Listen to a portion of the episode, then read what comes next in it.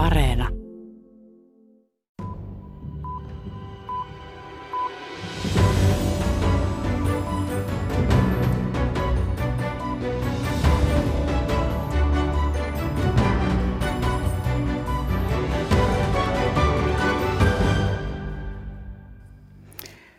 Tervetuloa kuuntelemaan maailmanpolitiikan arkipäivää ohjelmaa aiheena Yhdysvaltojen presidentin vaalit.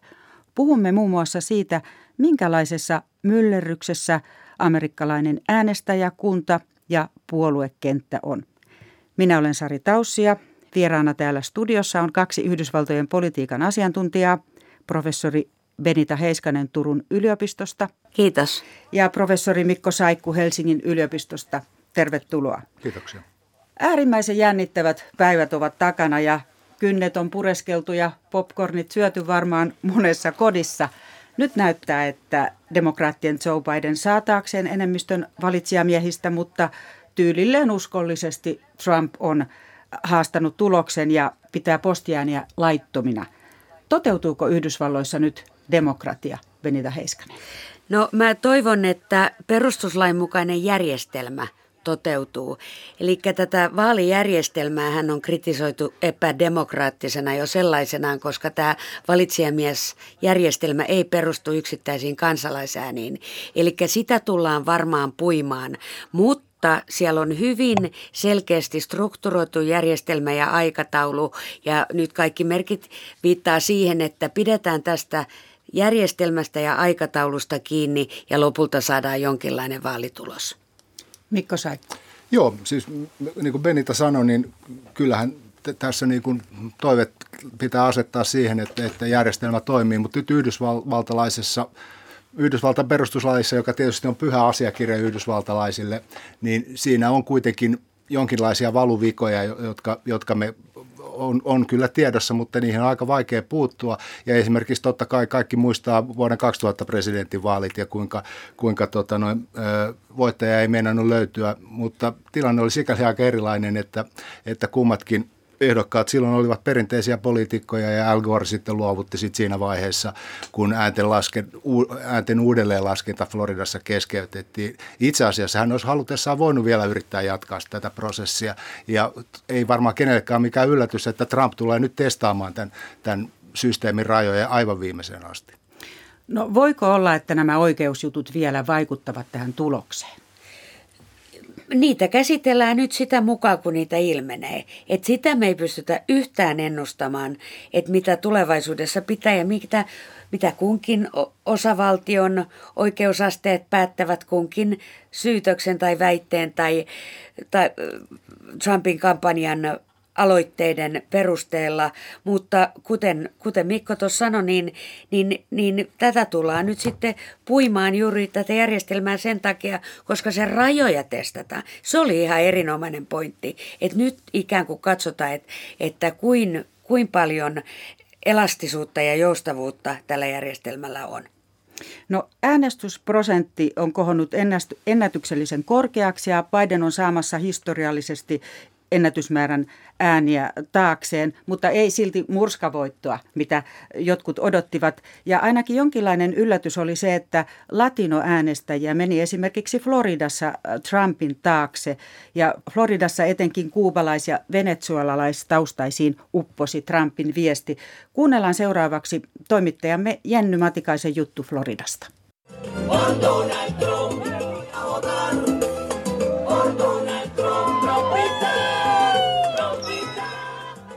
Minä äänestän Donald Trumpia kappale soi voitonjuhlissa Miamiissa.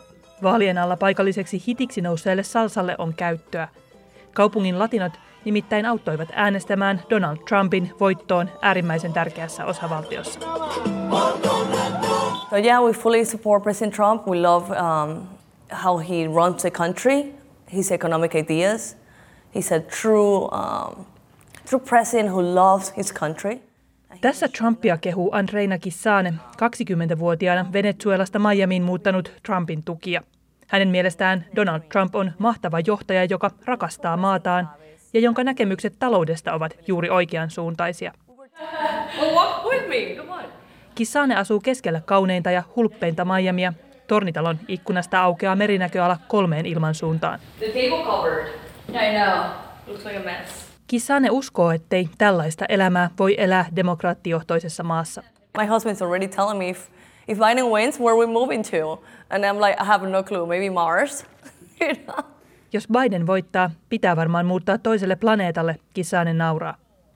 Vaikka jännitysnäytelmä tiivistyi Yhdysvaltain pohjoisosiin, Floridallakin oli lopputuloksessa suuri rooli. Jos demokraattien Joe Biden olisi voittanut täällä, peli olisi ollut selvä jo keskiviikkona. Mutta Kissanen kaltaiset äänestäjät päättivät toisin. Heidän avullaan Trump voitti Floridan jopa yllättävän selvin luvuin, vaikka ennusteissa Joe Bidenilla oli vielä niukka johto. Tutkimusten mukaan erityisesti kuubalais- ja venezuelalaistaustaiset floridalaiset ovat ryhmittyneet Trumpin taakse. Yksi syy on sosialismin pelko, jota Trump ruokki puheillaan vasemmiston vaaroista. A vote for any Democrat in 2020 is a vote for the rise of radical socialism and the destruction of the American dream. Demokraattien vertaaminen sosialisteihin uppoaa aatetta kotimaastaan paenneisiin miamilaisiin, joille Trump on vapauden ja kapitalismin airut. Makes, makes it seem, or like the Democratic Party, that they care for you, and it's completely a lie. Because it's the same footprint that we saw when they were starting to establish socialism in Venezuela, and this is exactly what's happening here. Demokraattinen puolue väittää, että he ovat puolellasi, mutta se on valhe.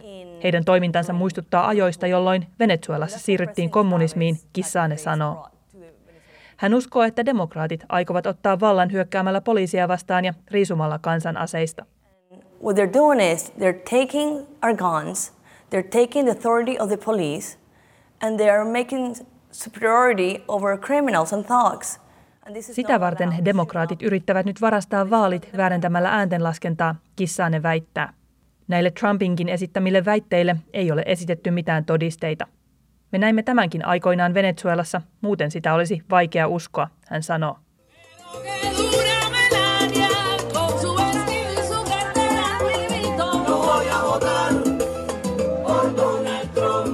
Trump. Vaalidatasta voi päätellä, että sosialismipuheilla oli Floridassa vaikutusta, kun taas koronaviruksella ei.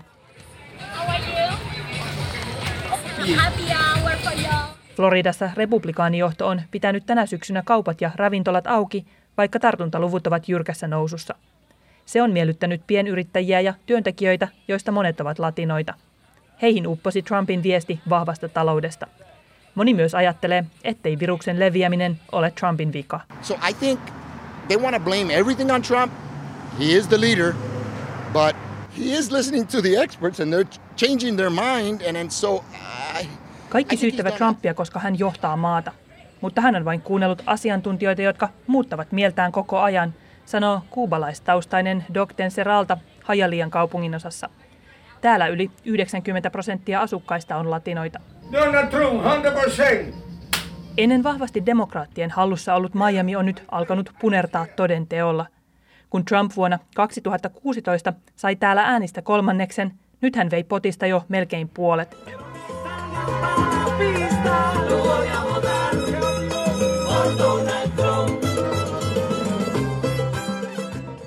Näin siis Floridassa.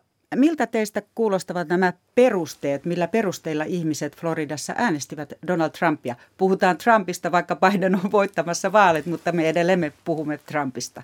Penitä. No siis Floridahan on hyvin republikaanivaltainen osavaltio joka tapauksessa, ei pelkästään sen takia, että siellä on republikaanipolitiikot vahvoilla, mutta sitten myöskin, että asenteiltaan siellä on hyvin salliva asekulttuuri, se on yrittäjähenkinen, siellä on paljon eläkeläisiä, jotka ovat just tätä, tä, tällaista porukkaa, jotka ään- äänestää republikaaneja. Mutta sitten Biden alisuoriutui Clintonin verrattuna nimenomaan latinojen ja, ja, ja nuorten mustien keskuudessa, että hän laittoi ikään kuin munat, munat yhteen koriin ja kosiskeli pikemmin niitä valkoisia äänestäjiä ja sitten möläytteli asioita, jotka koitui joissakin määrin hänelle myöskin kohtalokkaaksi nimenomaan ton äänestäjäryhmän keskuudessa. Mikko Saikku, miten voidaan perustella sitä, että näin myrskyisen neljän vuoden jälkeen näin moni ihminen äänesti Trumpia? Se on, on tietysti se iso kysymys. Kysymys tässä, mutta jos me katsotaan nyt näitä äänestys, äänestäjämääriä, niin nämähän oli tosiaan aivan poikkeuksellisen suuret. Ja Trump tietysti myös nosti, nosti entisestään kannatustaan. Enemmän hän sai nyt ääniä kuin viime kerralla. Eli, eli et, et, ei hänen kannatuksensa sinänsä ole tosiaan minnekään kadonnut. Eli, eli tosiaan niin tässä on, on mielenkiintoista katsoa, että, että mitä ne siirtymät nyt sitten on ollut. Mä olisin tuohon edelliseen vielä halunnut jatkaa. jatkaa tota, Benitahan tietysti on nimenomaan latina, latinalaisamerikkalaisen kulttuurin tuntija Pohjois-Amerikassa, mutta ehkä just se, että kuubalaiset äänesti, äänesti, tietysti Floridassa on suuri kuubalaisyhteisö, niin hän on aina ollut varsin konservatiivisia. Siellä on ollut republikaani edustajia Floridasta ennen, ennenkin, että, että pikemminkin se yllätys niin kuin näiden latinoäänestäjien liikkuvuudessa on sitten jossain Teksasissa, josta ehkä voidaan puhua, puhua myöhemmin lisää. Kyllä, ja Trump sai kuitenkin nyt suuren kannatuksen siihen nähden, että hän ei presidenttinä ollessaan ole kertaakaan saanut kovin suurta kannatusta. Joo, mä haluaisin tuohon hänen, hänen kannattajakuntaansa sanoa sen verran, että mikä ikinä se syy oli, minkä takia hän tuli valituksi 2016 presidentiksi, niin ne olosuhteet ei ole muuttuneet. Eli nyt kun tarjottiin Bidenia vaihtoehdoksi Trumpille. Ja Biden hän edustaa nimenomaan tällaista ryvettynyttä Washingtonin eliittiä ja, ja tällaista puoluepolitiikan patettina tilannetta, mikä siellä on ollut pitkään. Niin tämä vaihtoehtona ei näille äänestäjille kelvannut, koska silloinhan silloin 2016 niin monet esimerkiksi Bernie Sandersin äänestäjistä päätyi äänestämään Trumpia, koska oli tällainen populistinen henki ja haluttiin konkreettista muutosta.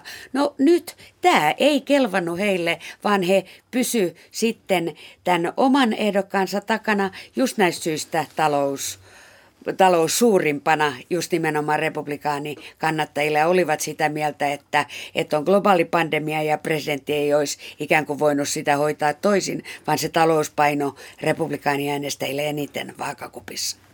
Joo, sitten erittäin, se on ihan käsin koskeltava vieläkin tänäkin päivänä, että jos me katsotaan tilannetta viisi vuotta sitten, että, että yhdysvaltalaiset niin kuin torju establishmentin ja tämän, tämän perinteisen puoluekoneista. Me katsotaan Trumpin nousua, niin kuin, joka, joka tulee täysin republikaanipuolueen puolueen niin kuin ulkopuolelta. Itse asiassa aikaisemmin oli rekisteröitynyt demokraatti. Sitten me katsotaan Sandersin kannatusta. Eihän se Sandersin kannatus ole mihinkään periaatteessa kadonnut. Et kaikesta niin kuin, mitä demokraattipuoluekoneisto yritti painaa Sandersin kannatusta alaspäin, niin hän silti taas sinnitteli. Eli, eli tässä on niin kuin, näkyy se niin kuin aito eli, elitin vastustus kummallakin puolella. Ja nyt meille, meille tuli taas tämmöinen niin kuin kompromissiehdokas, eli Bidenhan on vähän niin kuin Hillary 2.0, että vaan miespuolinen. Mm. Ja tämä Yhdysvaltojen kahtiajako ja jopa vihamielisyys ja viha puolueiden kannattajien välillä on selvä asia, mutta miten erilaisia nämä ryhmät, jotka näitä puolueita kannattavat näiden vaalien perusteella nyt näyttävät olevan? Että jakautuuko tämä kansa vielä enemmän? Mikko Saikku. No joo, tätä, tätä voisi lähteä purkaa aika moneen suuntaan, mutta, mutta et, jos nyt ja Benita, haasta mua heti, jos sulla tulee mieleen, mieleen jotain tai täydennä, mutta sitä Yhdysvaltain puoluekarttaa voisi kuvata sillä tavalla, että, että aikaisemmin niin kuin oli, oli mahdollisuutta yhteistyöhön demokraattien ja republikaanien välillä, niin kuin vielä joskus 70-luvulla ihan ihan yleistä, että, että nämä edustajat oli niin kuin kansanedustajia, eivätkä sillä tavalla puolueiden edustajia. Eli, eli nämä puolueiden väliset, niin kuin liikkumavara puolueiden välillä on kaventunut ihan, ihan uskomattomalla tavalla. Että en, enää ei voida, niin kuin, että puoluekuri on ihan toisenlainen kuin aikaisemmin. Mutta sitten toisaalta niin näiden puolueiden sisällä on, on niin kuin erimielisyydet on kasvanut, että, että jos Trump oli niin kuin tällainen populistinen haastaja tälle perinteiselle repu, republikaanielitille, niin ihan samalla tavalla Sanders sitten haastetaan, haastetaan Clintonin ja kumppaneiden, kumppaneiden elitin. Ja nyt kun me, jos me katsotaan vaikka demokraatteja, niin siellä näkyy ihan selvästi, että, että tämä puoluekoneisto on huomannut, että he ei pärjää, jos ei jollakin tavalla ota mukaan jotain näitä asioita, mitä tämä puolueen kapinasiipi on ajanut, mutta että aika pitkälle ne Sandersin taloudelliset painotteet jätettiin sieltä pois, mutta sitten otettiin identiteettipoliittisia juttuja, jotka taas sitten saattaa vierottaa niitä esimerkiksi työ, valkoista työväenluokkaa entisestään. Eli, eli tässä on niin kuin todellinen sekasotku. Tämä on tietysti hirveän analyysien paikka vielä näiden vaalien jälkeen, mutta on esitetty näin, että demokraatteja nyt äänestivät koulutetut, naiset, nuoret ja itse asiassa republikaanit on jonkinlainen työväenluokan kannattaja. Että onko näin, että demokraatit on menettäneet tämmöisen merkittävän osan äänestäjistä? No tämä on nyt sitten se, se kysymys, mitä me nähdään sitten, kun ne lopullinen data tulee näistä äänestäjistä. Mutta kyllähän tätä porukkaa loikkas selkeästi silloin Trumpin taakse. Voi olla, että osa on tullut tässä takaisin, mutta sen haluaisin tuoda esiin, että koska Biden teki tällaisen hynttyyt yhteen liikkeen näiden sentrististen republikaanien kanssa, niin kyllä nämä tulee olemaan tyytymättömiä. Tämä Mikolla oli hyvä ilmaisu, kapinasiipi. Kapinasiipi tulee olemaan tyytymätön ja reagoimaan ja haastamaan heti tämän sentristisen politiikan. Ja, ja sitten ei, ei nyt sitten tiedetä, mitä tämä, tämä oikeistosiipi sitten tekee siellä Trumpin, Trumpin kannattajia, kannattajakunnassa. No tähän väliin voitaisiin kuunnella pieni pätkä, mitä Joe Biden sanoi varhain lauantai-aamuna Suomen aikaa, kun hän nyt yrittää yhdistää kansaa. We have to put the anger and the demonization behind us. It's time for us to come together as a nation to heal. It's not going to be easy, but we have to try.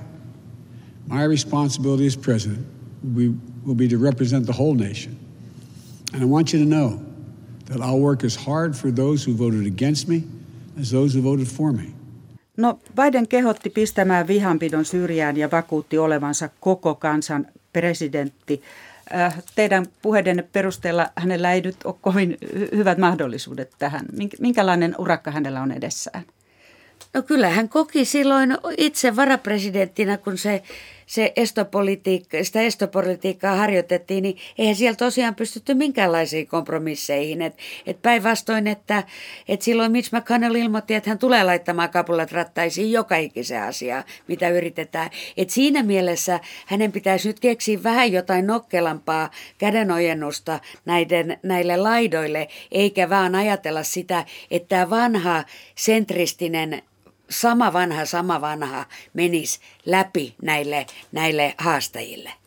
Miltä hänen puheensa, Mikko Saikku, sinusta kuulosti? No tietysti tässä oli, retoriikka oli aika erilaista kuin Trumpilla, että, että, se tietysti, että tästä tapahtuu niin kuin paluu vanhaa siinä mielessä, että, että hän nyt yrittää sovitella niin kuin aina ihan puoluekannasta riippumatta president, presidentiksi valittava tai niin kuin pitkällä tässä prosessissa oleva, niin pyrkii taas kokoamaan kansaa yhteen, mutta se tulee olemaan entistä vaikeampaa. Et tietysti se varmasti voi olla ihan terveellistä Yhdysvaltain niin kuin yhteiskunnalliselle tilanteelle, ettei nyt lietsota lisää, mutta, lisää jännitteitä, mutta eihän, eihän tämä pitkässä juoksussa tule kauheasti asioita ratkaisemaan, koska koska tilannehan on tosiaan se, että nyt, nyt näyttää siltä, että erittäin vahvasti, että Bidenilla on selvästi suurimmat mahdollisuudet päätyä valkoiseen taloon, mutta, mutta tosiaan niin näistä syistä, mistä tässä on aikaisemminkin puhuttu, niin, niin tosiaan nyt republikaanit tulee, tulee pitämään pitämään senaatin ja se tulee käytännössä merkitsee sitä, että, että näitä Bidenin tulee olla erittäin vaikea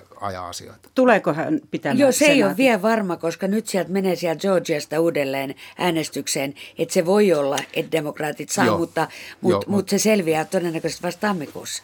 Joo, ja siinä on sitten se, että jos me katsotaan, siitä, siellähän on, on niin kaksi paikkaa, että Georgiassahan menee siis, että tässäkin on sitten taas Yhdysvalloissa erilaisia käytäntöjä osavaltioiden välillä, että, että mitä pitää saada, mutta että siellähän on se, että pitää saada vähintään 50 prossaa, ja kun siellä on nyt se erikoisäänestys päällä, niin, niin tota, siinä toisessa oli kuitenkin se, että ne, siellä oli kaksi republikaaniehdokasta, ja niillä oli kuitenkin yhteensä yli 60, että kyllä mä luulen, että republikaanit saa jomman kumman.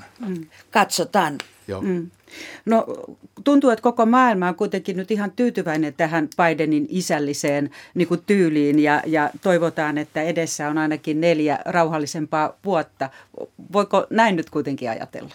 No kyllä mä voin tutkijana sanoa, että mäkin haluan nukkua. Kyllä. No vaalitulos nyt ei ole vielä täysin sinetöity, mutta yksi iso kysymys on tietysti, että mitä tekee Donald Trump, että kamppaileeko hän näillä oikeusjutuilla nyt vielä voitosta, Benita Heiskanen? No mä kuulin tänään sellaisen kiinnostavan näkökulman kuunnellessani yhtä podcastia. Yhdysvaltalainen asiantuntija oli sitä mieltä, että ehkä ei tässä yritetäkään voittaa näitä vaaleja, vaan että yritetään vaan pitää niitä kannattajia tyytyväisenä syystä tai toisesta. Ja täytyyhän meidän spekuloida myös sitä, että, että onko presidentillä joku suunnitelma B tähän mahdolliseen tappioon liittyen, että kyllähän hän on bisnesmies ja kassavirrat pitää juosta sitten, tapahtui tässä tilanteessa mitä tahansa, että, että ja myöskin se, että siellä on nyt nämä vanhat konkarit, Stephen Bannonit, äh, Cory Lewandowskit ja muut hänen tästä 2016 kampanjasta tullut sinne, sinne mukaan nyt tämän vaalien jälkeisenkin touhuun, että en tiedä mitä siellä keitetään kasaan.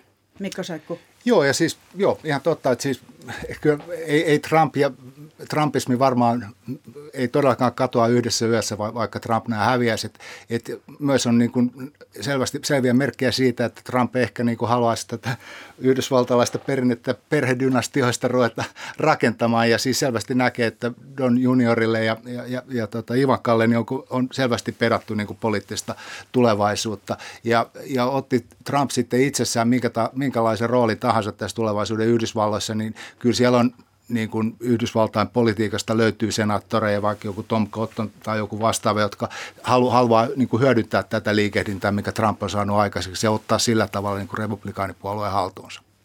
No Yhdysvalloissa esimerkiksi media on myös ollut niin kuin hyvin jakautunut, että onko tässä nyt nähtävissä tällaisella tasolla jotain niin kuin yhteistyötä ja näiden jakolinjojen niin kuin väistymistä?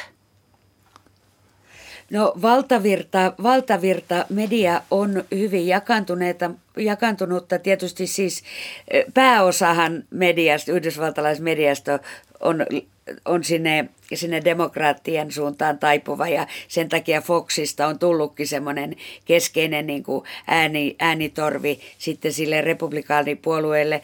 Mutta onhan siellä hyvin paljon erilaisia näkemyksiä, että esimerkiksi just nämä Sandersin progressiiviset, niillähän on ihan omat kanavat, jotka operoi netissä ja eivät he kuuntele sitä valtavirtamediaa. Joo, ja sitten nämä on kuitenkin nekään siis että joku Fox News on tosi mielenkiintoinen ilmiö. Sitten siellä on kuitenkin, musta on itse asiassa ollut tosi mielenkiintoista seurata, just jos ajatellaan niin kuin tätä perinteistä republikaanimediaa, joka tietysti oikeastaan aloitti tämän koko mediamaailman niin kuin polarisoitumisen Fox Newsin myötä silloin 90-luvulla.